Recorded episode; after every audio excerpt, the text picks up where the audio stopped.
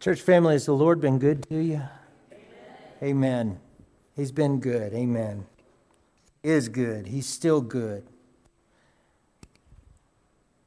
I want to start today by saying that there's a population, a segment of men my age, somewhere around, hmm, that looked up to and wanted to be at some point in time as cool as Sean Connery. Yeah, yeah. The, let me tell you what, the ladies are laughing, but I'm telling you, they would have wanted it too. I'm telling you. Dude was slick, he was suave. If y'all don't know who, how many of you have no idea who Sean Connery is? Uh, yeah, bless your heart. Okay, we're scrapping the message. No, I'm just kidding. I'm just kidding. Hey, listen, Sean Connery was the second James Bond uh, back in the 60s and 70s, okay? Uh, he was uh, probably one of the most recognized actors of the day. And it is not a joke to say that at some level, every dude who saw him on the screen wanted to be Sean Connery. I mean, he was just that cool. He was just that suave and debonair and all of that kind of stuff. But you know, they asked him in, a, in an interview uh, years and years ago. He was, uh, he was age 62. He was, he was still acting at that point. He gave him a, he gave a, uh, a, um, an interesting reply to a question. He said, The reason why I like to be an actor even though he had done all of this producing and directing and all of these kinds of things. He says, The reason why I come back to being an actor is because I get to be somebody better and more interesting than I am. Now, now here's all these guys, and we're, we're like, no, no, we're looking at you, right? Because we want to be better and, and, and greater than we are. And yet you're saying the same thing. Uh, and listen, there's a lot of people in this world still today who probably feel like Sean Connery did at that moment. Their lives aren't all that they could be. Uh, they, aren't as, they aren't as good as they should be. Something is missing from their lives uh, that even a, a glamorous acting role can't fulfill. Only Christ can make a person's life what it could be, what it can be, what it should be, and what it must be. So today we're continuing our series called Sunday's Coming, where we're looking at Easter and the lasting effects of those who believe. Last week we looked back at the empty tomb and remembered that it is full of hope for those who believe. The death and resurrection of Jesus Christ are divine realities with immeasurable implications for us. One of which we're going to talk about today is the abundant life that is available to everyone who believes in Jesus Christ. And for all of us here today, that's really good news, in part because many of us live feeling as though there is something more, there's something missing. We spend enormous amounts of time, energy, and money trying to locate that proverbial pot of gold at the end of the rainbow. what we learn in Christ is that an abundance of life isn't measured in acres, it isn't measured in bank accounts, and it isn't, it isn't measured in abilities. Don't get me wrong, those things are great. Uh, they can definitely make life more interesting. But fullness and abundance of life are not found in things, but in a person. Or to put it more precisely, abundance is found in the life, the death, and the resurrection of Jesus Christ, who traded his life for ours. And when I think of what the abundant life looks like or what it might feel like, I'm often drawn back to the very beginning, to the book of Genesis, where there's a world before sin. And it's briefly described as, as one author puts it. He says, when we read about the Garden of Eden in Genesis 1 and 2, we can't help but feel drawn to its beauty and its abundance and innocence. It must have been wonderful to live in such a pristine environment with every need being met, to experience an intimate marriage full of delight in each other, and to have a satisfying sense of purpose in ruling over God's creation together. Imagine for a moment every single need that you have being met. A fully delightful and intimate, wonderful, perfect marriage, working together with your spouse, unhindered, unashamed. In fact, Genesis chapter 2, verse 25 says, Both man and his wife were naked, yet they felt no shame. Insert your own punchline right here. Okay, I'll go ahead and do one. Now you're laughing. It's okay. It's all right. But think about it. There's no sickness, there's no death, there's no suffering, there's no anxiety, there's no worrying about the bills, there's no worrying about anything because there's nothing literally to worry about. But as we all know, the garden didn't last. Sin entered the story along with every horrible atrocity and pain that humankind could inflict on one another. There was no way for us to work our way back to God, no matter how hard we tried, and there was always something missing. And that's when Jesus enters the story. Did we welcome him as a king? Did we treat him with hospitality and generosity as we should a weary traveler? Did we make him feel at home? Obviously, the answer is no, but even worse. We humiliated him in the most vile and horrible way and left him to die alone on a Roman cross.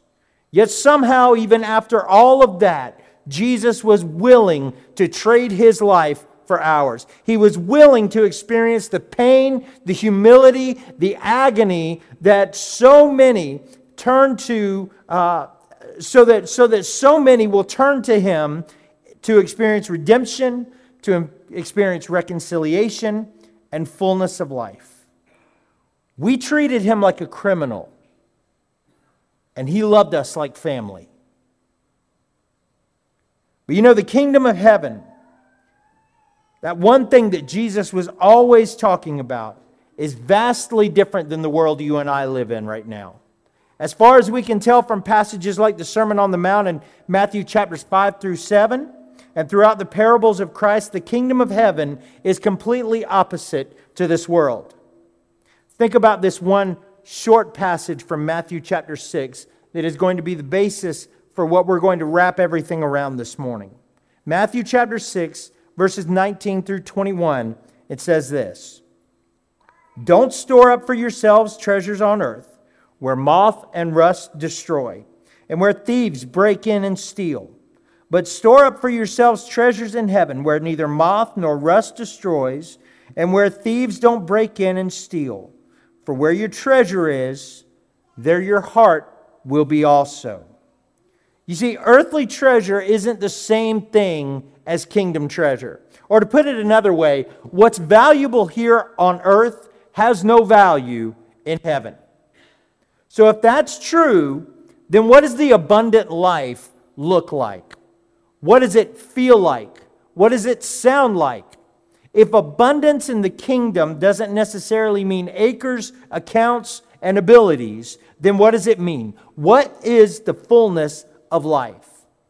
I think there are actually a lot of ways to answer this question because the abundant life in Christ has to do with things like forgiveness, reconciliation, joy, love. In fact, I think we find these things written out for us in Scripture in Galatians chapter 5, verses 22 and 23, as we read about the fruits of the Spirit. But the fruit of the Spirit is love, joy, peace, patience, kindness, goodness, faithfulness, gentleness, and self control. The law is not against such things. And you know, throughout the centuries, most of humankind has agreed that these are unbelievably valuable things. But for today, I want us to consider what the abundant life looks like as a result of Jesus' death and resurrection on the cross. And as we discussed last week, the empty tomb is full of hope for those who believe. And this week, we recognize that that empty tomb is a sign of resurrection and eternal life for us. The abundant life is eternal life with Jesus Christ. It's being with Him always and forever. So that's the first thing that we're going to look at this morning. We're going to look at eternal life. As many of you know, as we read in John 3:16, God gave his only begotten son that whoever believes in him shall not perish but have everlasting life. God the Father restored our relationship with him through the sacrifice and resurrection of his son. And for those who believe, this means through Jesus, we have the hope of eternal life. And what exactly does that life look like? Well, here are a couple of insights that we can look at from the New Testament. John chapter 14, verses 1 through 4 says this Don't let your heart be troubled. Believe in God, believe also in me. In my Father's house there are many rooms. If it were not so, I would have told you that I'm going to prepare a place for you. And if I go to prepare a place for you, I will come again and take you to myself, that where I am, there you may be also. You know the way to where I am going. Apparently, Jesus is preparing an eternal room for you within his Father's house. But the question is that many of us probably have what does it look like? What does it look like? The passage doesn't give us any indication about that. However, what's interesting is that we do get a glimpse of the New Jerusalem in Revelation chapter 21. And if the room is anything like this city that we're going to read about, it's going to be pretty amazing.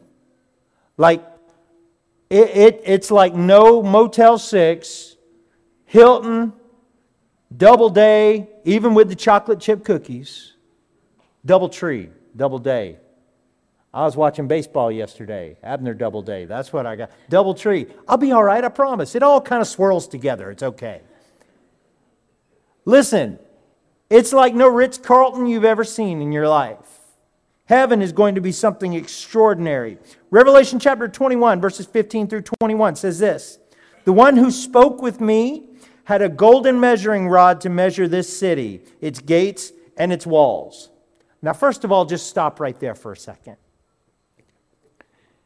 If you're looking at building a house and somebody's paying for it for you, and the contractor comes out and he starts measuring the land that he's going to put it on, and he starts measuring how tall the walls are going to be with a golden measuring tape. Oh, church is going to get good.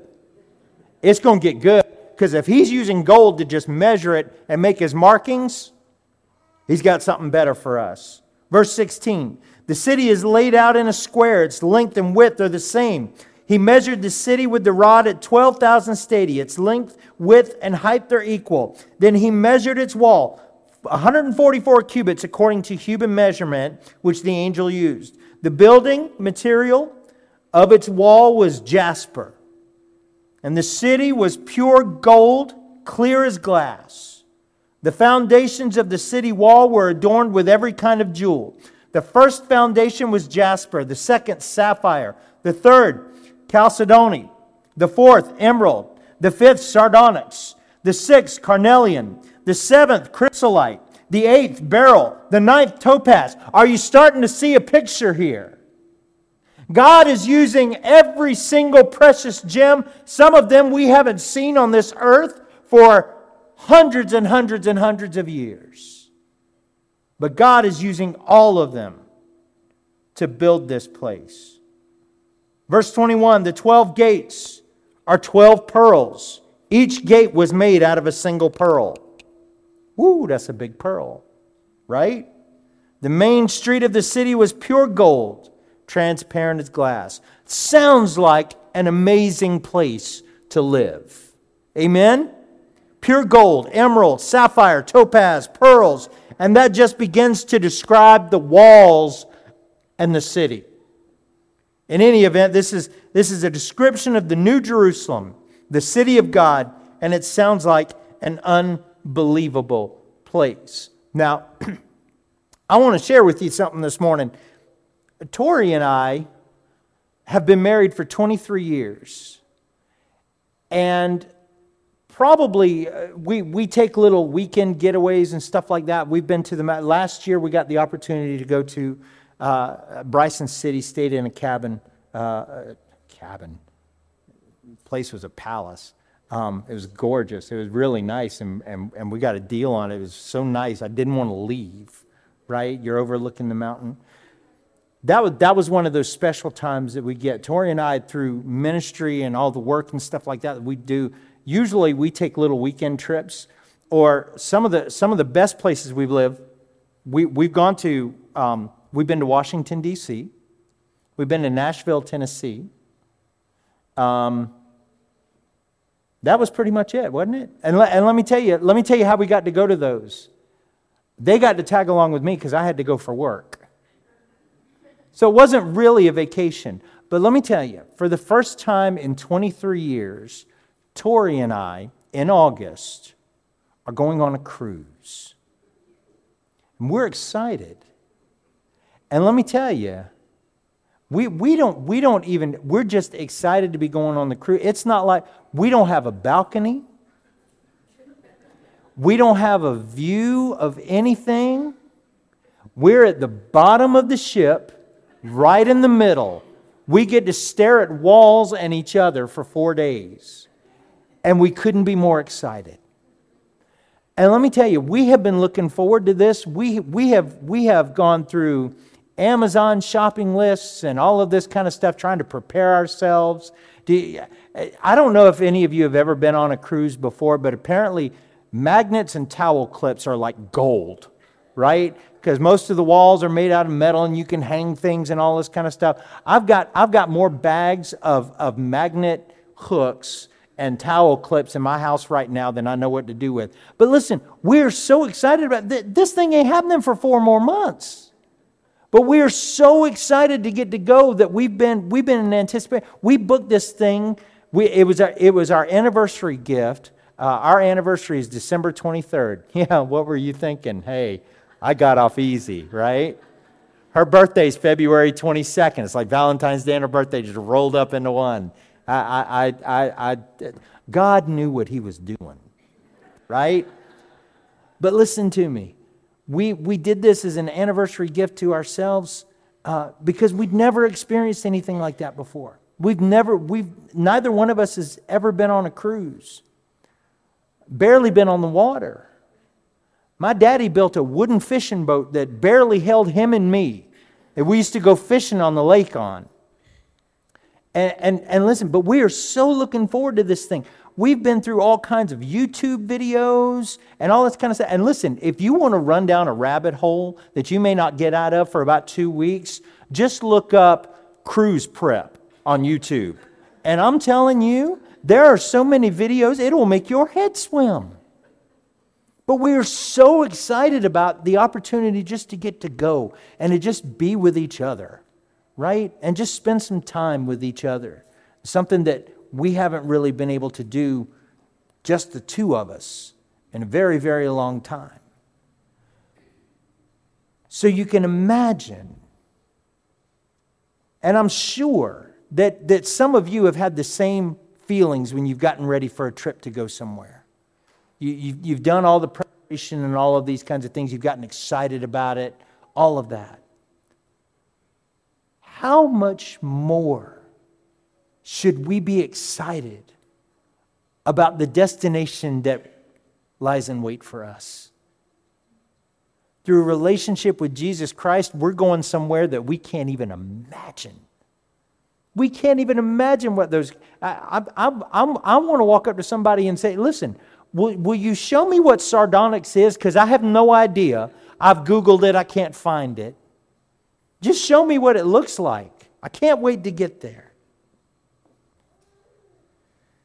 We already know our eternal destination, and for that reason, we can lay arrest any anxiety that this life has about death. We can experience true life, abundant life, content life, peaceful life here and now on this earth because of the hope that we have in the death and resurrection of Jesus Christ. So we have eternal life. that should help us to have this abundant life. But I want to talk about abundant contentment for just a moment. Now, in just a couple of weeks, we're going to start a study on Sunday mornings for two weeks through Proverbs chapter 30. And most of you know 31, right? We talk about our wives and, and, uh, and, and what that looks like, right? What a godly wife, what a godly woman looks like. But just one chapter before is a prayer by a man named Agur. He's mentioned nowhere else in the Bible. This is the only writing that we have of his in chapter 30 of Proverbs. And there is a prayer that he prays within that chapter where he asks God, God, make me neither rich nor poor. Because if you were to make me rich, then God, I might forget about you. And if you were to make me poor, then I might dishonor you so that I may just survive. He asked God to give him exactly what he needs for that day. Now, when a lot of people think about the abundant life, they think it means a lot of stuff or they have what they desire. But that's not what being content in life really means. Maybe you've heard somebody talking about having Jesus. More specifically, you've likely heard people say that they have Jesus when they have more than enough, right? What you're hearing is people describing this abundant commitment, contentment, excuse me, that they experience in Christ. In fact, the Apostle Paul talks about this exclusively in the New Testament.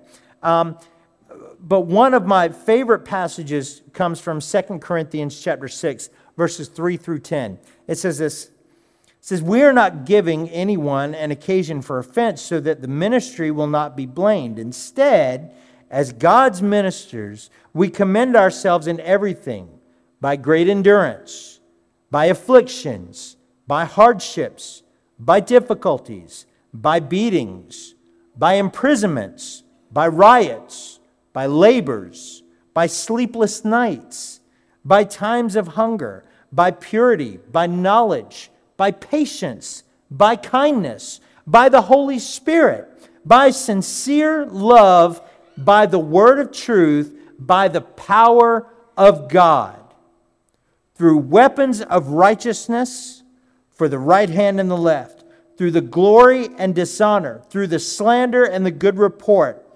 regarded as deceivers yet true, as unknown yet recognized, as dying Yet see, we live as being disciplined, but not killed, as grieving, yet always rejoicing, as poor, yet enriching many, as having nothing, yet possessing everything.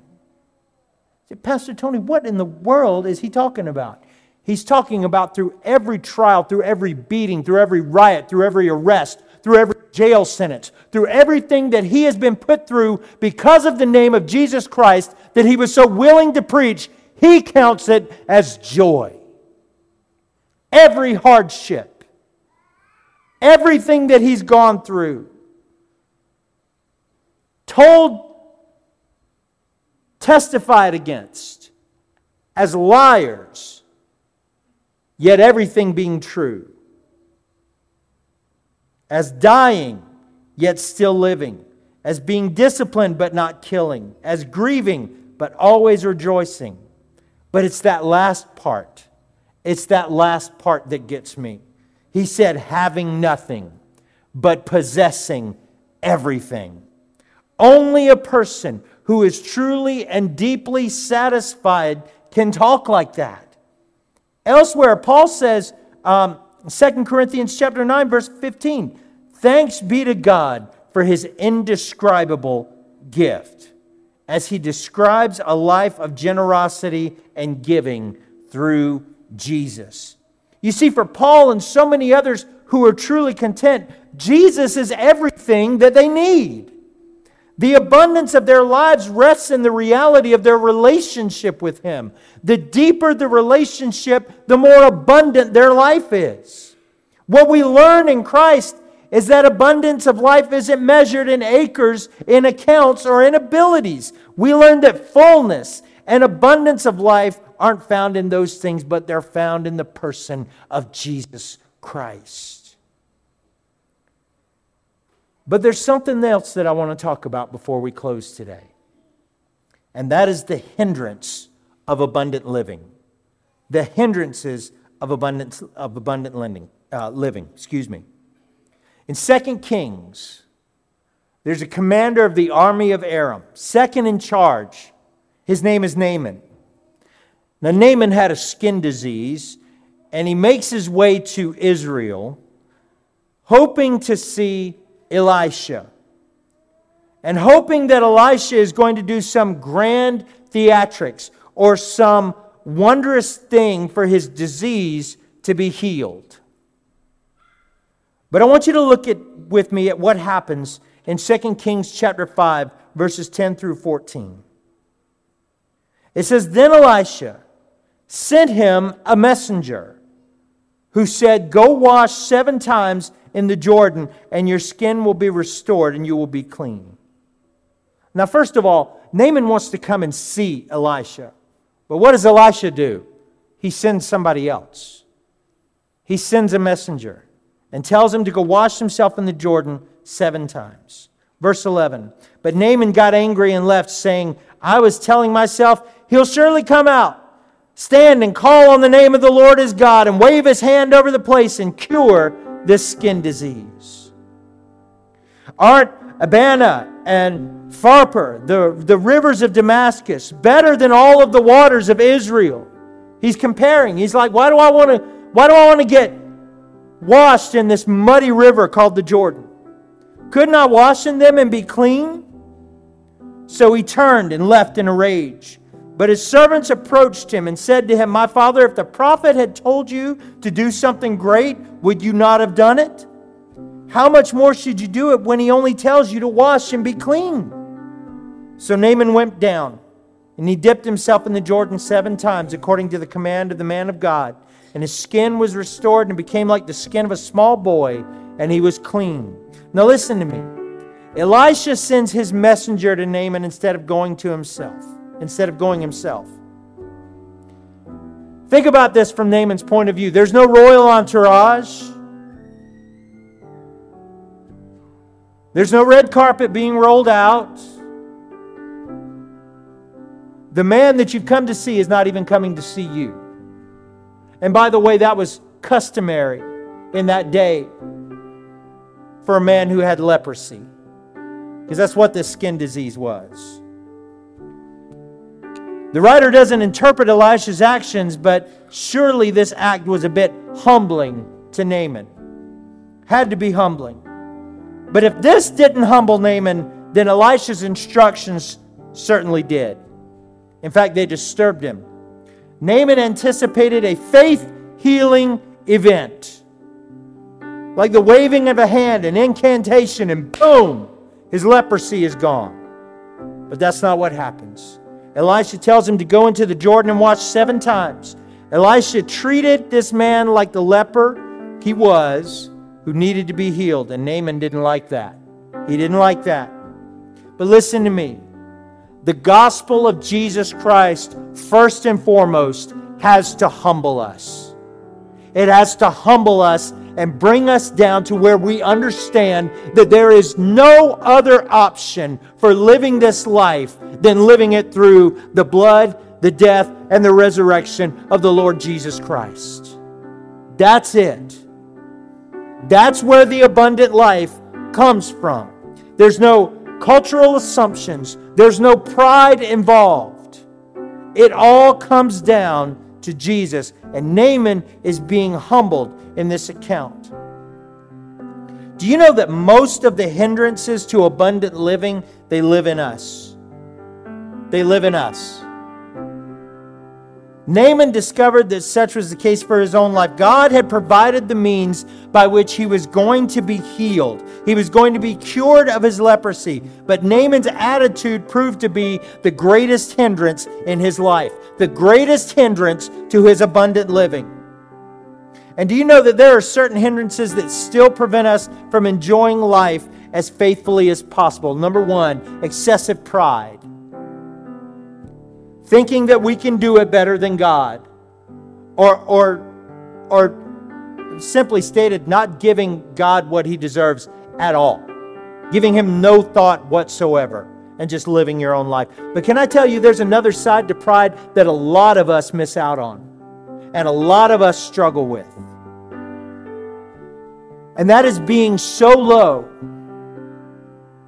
and so depressed and so anxiety ridden and so deep in the darkest place that you can think of that you think God can't do anything for me. He won't see me. He can't love me like I am. How prideful of us to think that the King of Kings, the Lord of Lords, the one who created you and died for you and rose again for you, can't get over what you're going through. We think that God can't do what we need Him to do. You know what else will kill the abundant life? A jealous spirit.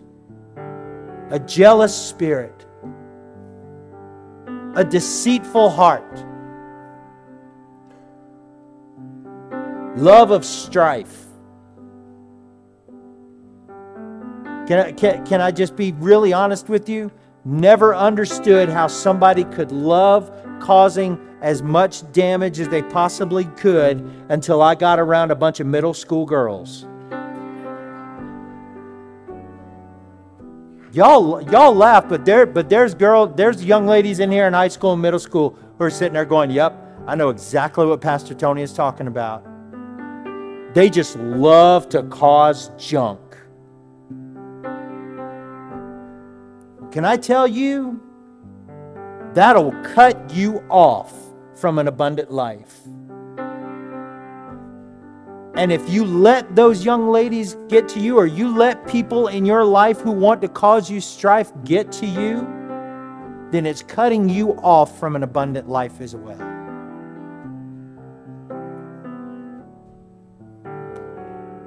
Remember how we started this sermon in Matthew chapter 6? I'd like to pull that up again and go a little bit further. Just go a little bit further. Do not store up for yourselves treasures on earth where moth and rust destroy, where thieves break in and steal, but store up for yourselves treasures in heaven, where neither moth nor rust destroys, and where thieves don't break in and steal. For where your treasure is, there your heart will be also.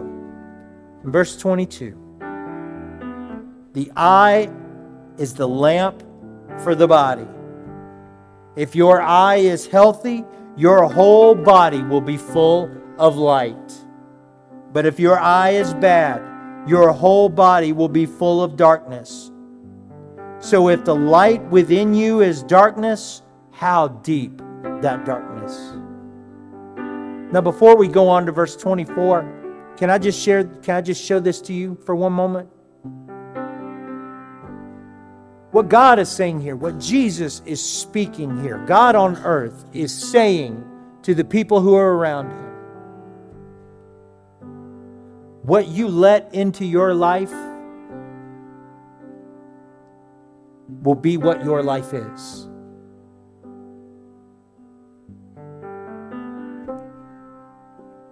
If you're looking and hearing and thinking about things that are not of God, I'm telling you, they will destroy you from the inside out, church family. I'm not sitting here today to tell you that I'm going to start meddling in your life. That is not what I'm telling you to do. But I'm telling you right now, I know the Holy Spirit, and the Holy Spirit is putting something on your heart right now that needs to get out of your life because it's dragging you down. There is something in our lives that continues to drag us down and pull us away. But what Jesus is saying here is that if you're letting good things into your heart, into your life, into your eye, then that light is going to shine within you. But if not, that darkness, oh, that darkness will rot you from the inside out. Why? Verse 24 because no one can serve two masters. Either he will hate one and love the other, or he will be devoted to one and despise the other. You cannot serve both God and money. But listen, you can substitute a lot of stuff in here for money. You cannot serve God and yourself. There is a throne in your life. And either God sits on that throne or you do. But it's not a double seater, it's not a side by side. It doesn't work that way. It's either God or you. You cannot serve God and relationships. You can have godly relationships through Jesus Christ. But if your relationships become your God, that's an idol, and you cannot serve both. You cannot serve God and success. God can give you success, He can bless you with success.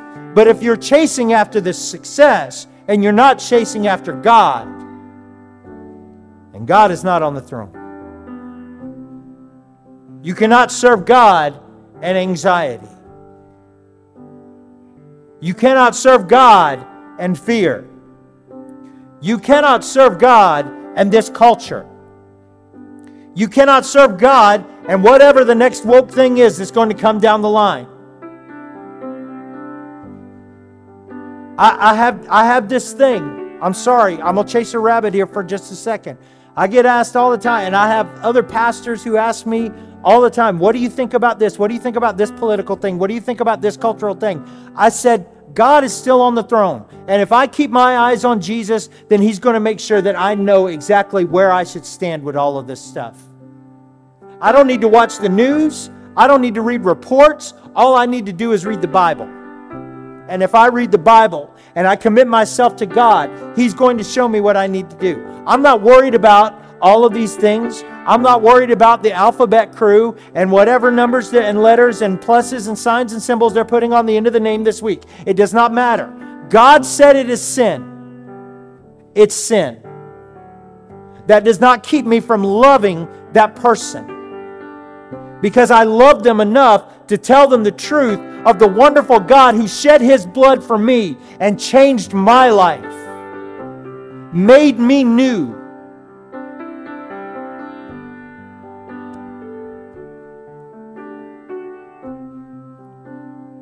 You have to submit to God. You have to give God the throne. You have to surrender your life. But listen to me Naaman eventually submitted to the prophet's words. His servants tell him that instead of scoffing at the message, he should rejoice in the simplicity and the experience of the promise of responding by faith. And by God's grace, when we read the rest of the conversation, 2 Kings chapter 5, verse 15, it says, Then Naaman and his whole company went back to the man of God, stood before him, and declared, I know there's no God in the whole world except for Israel. Therefore, please accept this gift from your servant. You see, Naaman's skin wasn't the only thing that was changed, he was changed from the inside out.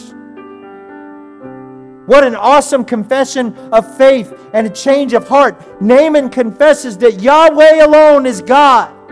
And he calls himself a servant of Elisha. And finally, he wants to give an offering as a sign of his love and his loyalty.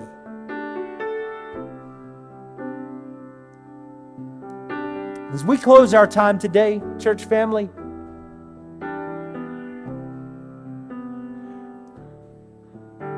There are three people, three kinds of people in this room right now. You're living the abundant life. You're sold out to God. You're walking with Him. You're, you're experiencing Him every day through, through Bible study, reading His Word, allowing Him to talk to you, and through prayer as you communicate with Him. You're experiencing the abundant life. Not everything is perfect, not everything is wonderful, but you have hope because of the empty tomb. That no matter what you go through, everything's going to be fine. That's the first group of people. If you're there, God bless you. You're welcome to check out for the rest of the service. Second group of people people who love Jesus Christ, believe in Him, surrendered to Him, but they are not experiencing the abundant life. Remember a few weeks ago, we talked about how to keep our eyes fixed on Jesus. That we are to gaze at Jesus and glance at the world. But we get that backwards sometimes. We start gazing at the world and we only glance at Jesus every now and then. I want to encourage you this morning that living the abundant life means living in the fullness and the understanding that we know that God has something greater for us, not just when we're done with this world, but right here, right now, as soon as we walk out of these doors here today. God has something wonderful and great for us. And if you can't see it, then stop for a second, take a deep breath, and look around at all of the blessings that God has put in your life. They're there. I promise you, they're there. But we run so fast that sometimes we run right by them and we take them for granted. And then there's a third group of people. And I want to submit to you this morning that if you're in this group of people, you desire the abundant life. You desire these things. You want the hope that we've been talking about this morning and for the past few weeks. But listen to me, it only comes through surrender to Jesus Christ. It's the only way you're going to experience the abundant life. You can't serve God in yourself. You can't serve God in success. You can't serve God in money. You can't serve God in your relationships. You serve God, and God will give you the blessings of your life when you keep your eyes fixed on Him. It's the only way it happens. How do, why do I need that? Why do I need a life with Jesus? It's very simple because of what we talked about in the Garden of Eden. Everything was perfect, there was no shame until sin entered the world. And the first thing they did, do you know the first thing they did? When they realized, when they ate that fruit, sin entered into their mind. Do you know the first thing they did? They felt shameful because they were naked and they stitched leaves together to cover themselves up.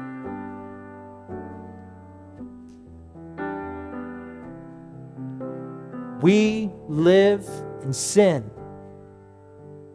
And we need a Savior, a perfect Savior who came and paid that price for each and every one of us. He came and paid that price for us. It's a price that we couldn't pay.